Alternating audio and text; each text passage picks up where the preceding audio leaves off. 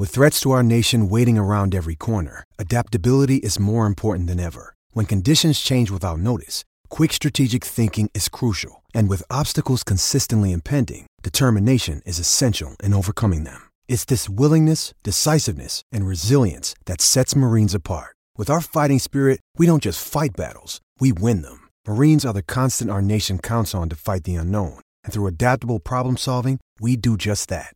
Learn more at marines.com. We head now to Vegas, and uh, the Rugby League Mole joins us. Last time I saw you, Moley, on your socials, uh, looked like you were getting mugged by Aaron Woods. Um, how did you how you come through that? You survive? I taught the big fellow a lesson. Let me tell you, he won't be messing with Moley again. Well, I'll tell you what, Tony, uh, a good way to lead in there, Ricardo. Talking about muggings, I see just over the last 24 hours, it seems a couple of your Australian reporters have come out and said one's been held at knife point and one's had three cars roll up on them during late night work. Uh, is that late, actual late night work, and how dangerous is it, mate?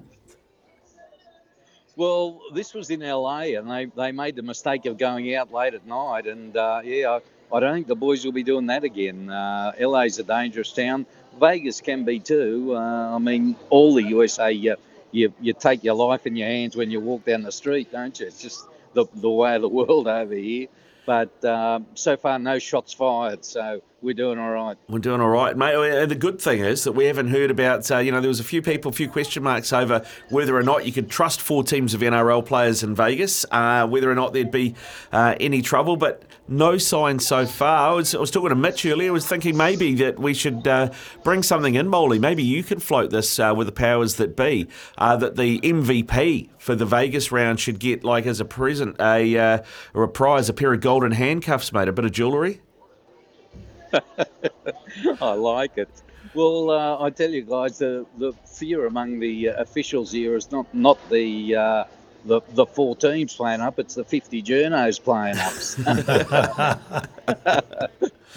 we might have to see Peter V'landys uh, bail someone out of the local jail. So uh, we'll just just have to wait and see till Saturday night. What, what's the buzz like so far in Vegas? Is is everyone getting around the the NRL? Uh, are the local fans getting involved? I've got to say, guys, the, the, the buzz here is is sensational. I, I, I've been covering this game for longer than I can remember, as you know, and I've never seen anything like it. Everyone knows it's it's something special. The um, the the four teams have, have just embraced it. The, the the players are actually talking and smiling to the media, which is you know a rarity. That they know they're part of history, and this is something they'll they'll never get to do again. Um, obviously, we're coming back next week but uh, next year, I should say. But it'll be four different teams, and uh, so for these guys, it, it, really is once in a lifetime, and they're they're embracing it. They're uh, they're loving it, and um, the, the, I've got to say the Americans don't quite uh, know what's uh, what's going on. They're seeing all these players and uh, journos walking up and down the strip, but uh, they're, they're gradually starting to understand that there's something happening this weekend. I'm not sure how many Americans will actually turn up. I think 90% of the crowd will be Aussies, but they're they're looking at about a 40,000 crowd at Allegiant Stadium, and and uh, you know the, the atmosphere should be sensational. Uh, yeah, I've got a few American friends, Moley, and I've sent them the video that Russell Crowe narrates explaining the rules of rugby league in about five minutes, which I think is fantastic. Uh, what did you make of that video? It's a great piece of promotion. Yeah, I've got to say I I, uh, I liked it. I uh, I know Russell a bit, and uh, uh, something I don't know if you guys know, but you you, you get a, a, you know a big name, a personality like him to do something like that, you'd, you'd be up for twenty, fifty thousand dollars. He did it for him for nothing, and that sort of shows uh, Russell's passion for the, the the game. Unfortunately, he can't be here. He's shooting a movie, uh, I think, in Budapest but um, you know his beloved Rabbitohs are playing, and you can bet he'll be uh, pausing uh, filming to watch a live feed of the game. Yeah, just talking about the Rabbitohs. Obviously, they shape up first against the Seagulls. Uh, what's your take, mate? How are the teams lining up? Yeah, well, they're both just about full strength. I'm sitting next to one of the Seagulls coaches here, so I've got to be very careful what I say. He, he assures me they're uh, they're well prepared and uh, ready to go. Um, yeah, it's a it's a hard one, isn't it? Uh, you know, both both good teams, uh, both had their highs and lows last season. Um, considering where I'm sitting, I'll uh, I'll tip Manly in a close one. Mate, over here the TAB have got it at $1.83 the Rabbits, $1.92 the Seagulls, so it's a, it's, it's pretty tight, uh, just a point and a half of the point start market. For me, the really interesting thing is um, Luke Brooks and Daly Cherry Evans, uh, how that that combo works. I mean, for me, that just makes uh, the Seagulls maybe slightly less predictable and uh, gives them another outlet. How, how, do you think Brooks and, and, and Cherry Evans will go together?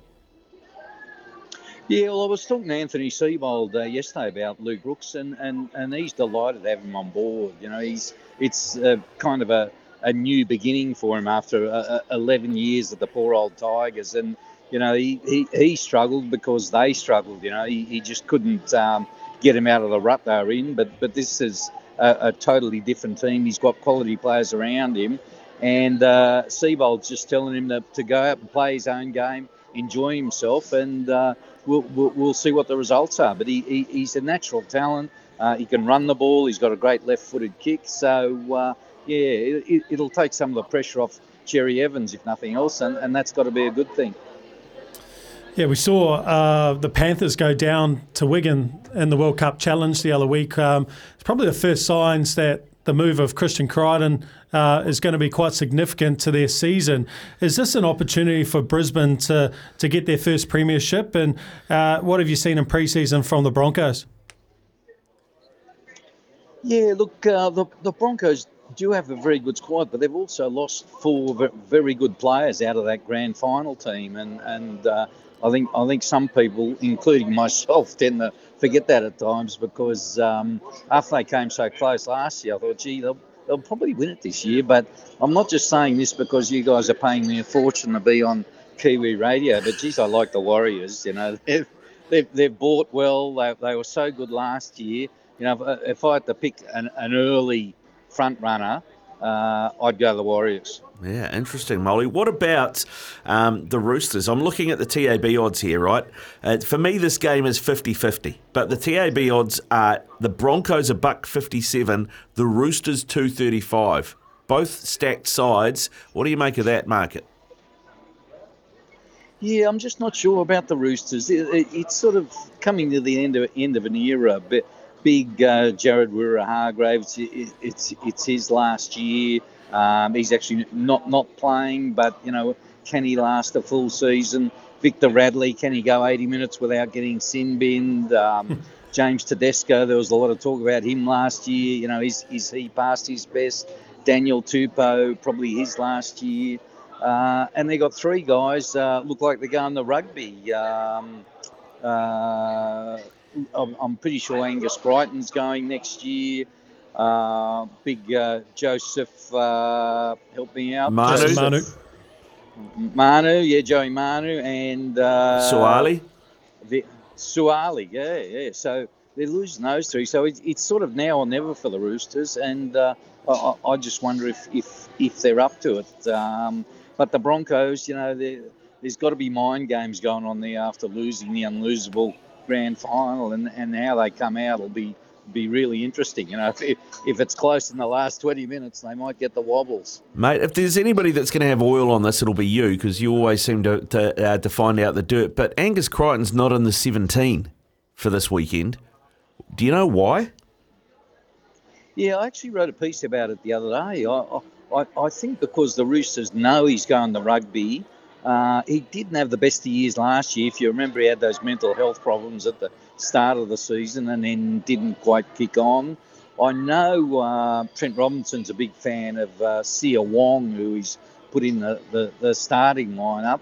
So you, you just kind of put all those factors together. And I, I think they've said to Crichton, uh, even though he's a New South Wales rep, he's an Australian rep, he's played grand finals, they've said to him, you, you've got to earn a spot in this team. So they've they've really thrown down the gauntlet to him, and uh, he, he might still sneak a spot on the bench. You know, you, you can you can massage your final 17 until the, the day before the game. So there, there could be a, a late change. You never know. Uh, again, it might be a little bit of mind games by uh, Trent Robinson.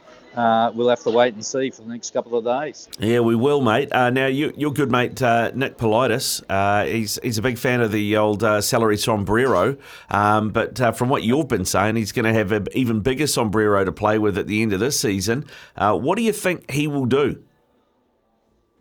oh, there's no doubt the, the, the Roosters won't uh, keep the money in the bank. they'll, uh, they'll go out there and spend, and uh, it's, it's just a question of, of where where they spend the money. The the, the halves, uh, I think Luke, Luke Keary's still got a couple of years in him, even though he's mid 30s. Sammy Walker, they've, they've decided he's the future, even though he's a bit hot cold at times. So, um, you know, it, it, won't be a, a big name half.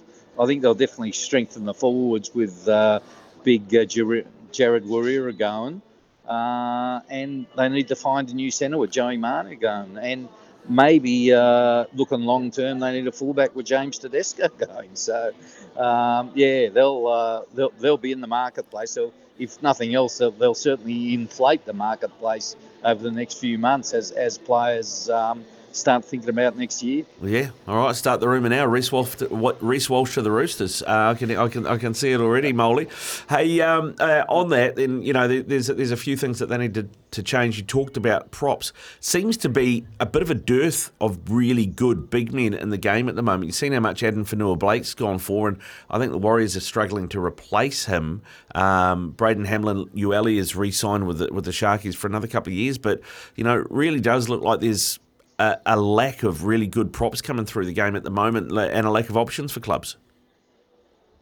Yeah, there is for sure, and I know there's plenty of clubs looking for front rowers. So um, you know, uh, it, it's a question of finding a, a, a, good young Islander front rower and maybe in, investing in him and and hoping he develops as um, you know Addin Fonua-Blake did over the years. At the start of his career, he, he was just an average player now. You know, he's as good as any front rower going around. Um, uh, even going back, uh, Big Jared, you know, he was uh, just just running around with the rest of them. Um, his first couple of years, remember he started at Manly. Uh, the, the Roosters saw something in him, and a couple of years later, he, he was a good player. So front rowers, of course, the thing is that they they, they don't really hit their peak in their early 20s. It's more their late 20s uh, through the school of hard knocks. So uh, it's a long term investment, front rowers, that's for sure. Do you reckon? I, have got this feeling that maybe letting Sam Verrills go was a mistake by the Roosters because, uh,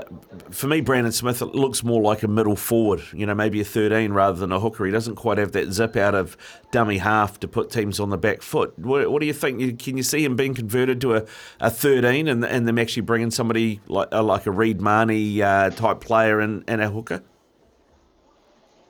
Well, I guess it depends very much on how he goes this year. Let, let's be honest about it, uh, and you touched on it. He did not have a good year last year. He he started slowly, then he broke his thumb. Uh, he he did play better when the Roosters won that. I think it was eight in a row to to charge into the finals, but he certainly didn't show his Melbourne form at the Roosters last year. But then you, you, you look down the years, a lot of players who leave Melbourne, they're not quite the same, which I think says something about Craig Bellamy more than anything else. But uh, yeah, it's a good point. I, I, I, think they'll they'll analyse him this year, and uh, if he struggles, they'll uh, they'll definitely uh, invest in a in a natural hooker, and he, he's more a, a running hooker than a, a smart dummy half. So uh, yeah. It'll, definitely be interesting the, the, the, next few months how he goes. Yeah, good stuff, Moley. Appreciate your time, mate. We'll let you get back to it uh, and enjoy the game this weekend, eh? Thanks, guys. There's a roulette table with my name on it, so I better get back there. Mate, everything on black. Everything on black. You know how it is. Uh, there you go. Tony Adams, the Rugby League Mole, with us. Uh, if you like Moley's prediction, Manly Seagulls and Brisbane Broncos both win head to head. Manly paying $1.92, Brisbane paying $1.57. Multi those up, it's paying $3.01. You like that, Mitch? As a Seagulls fan, I'm, I'm, yeah, I'm assuming you do. I do. Um, and they've reshuffled around. Um, they've got Jackson Paulo now as well, the mm. Seagulls this year. Um, ben Trbojevic looks like he's going to come of age. He's starting in the second row. So you've got the three Trbojevic brothers playing um, in the starting lineup. So it could be an exciting year. You touched on Brooks. Um, that'll be fascinating to see how, how that works. And Daly Cherry Evans seems to just be getting better and better um, as he gets older in terms of his game management. So that's going to take a, a lot of pressure off Luke Brooks. So looking for good things from him.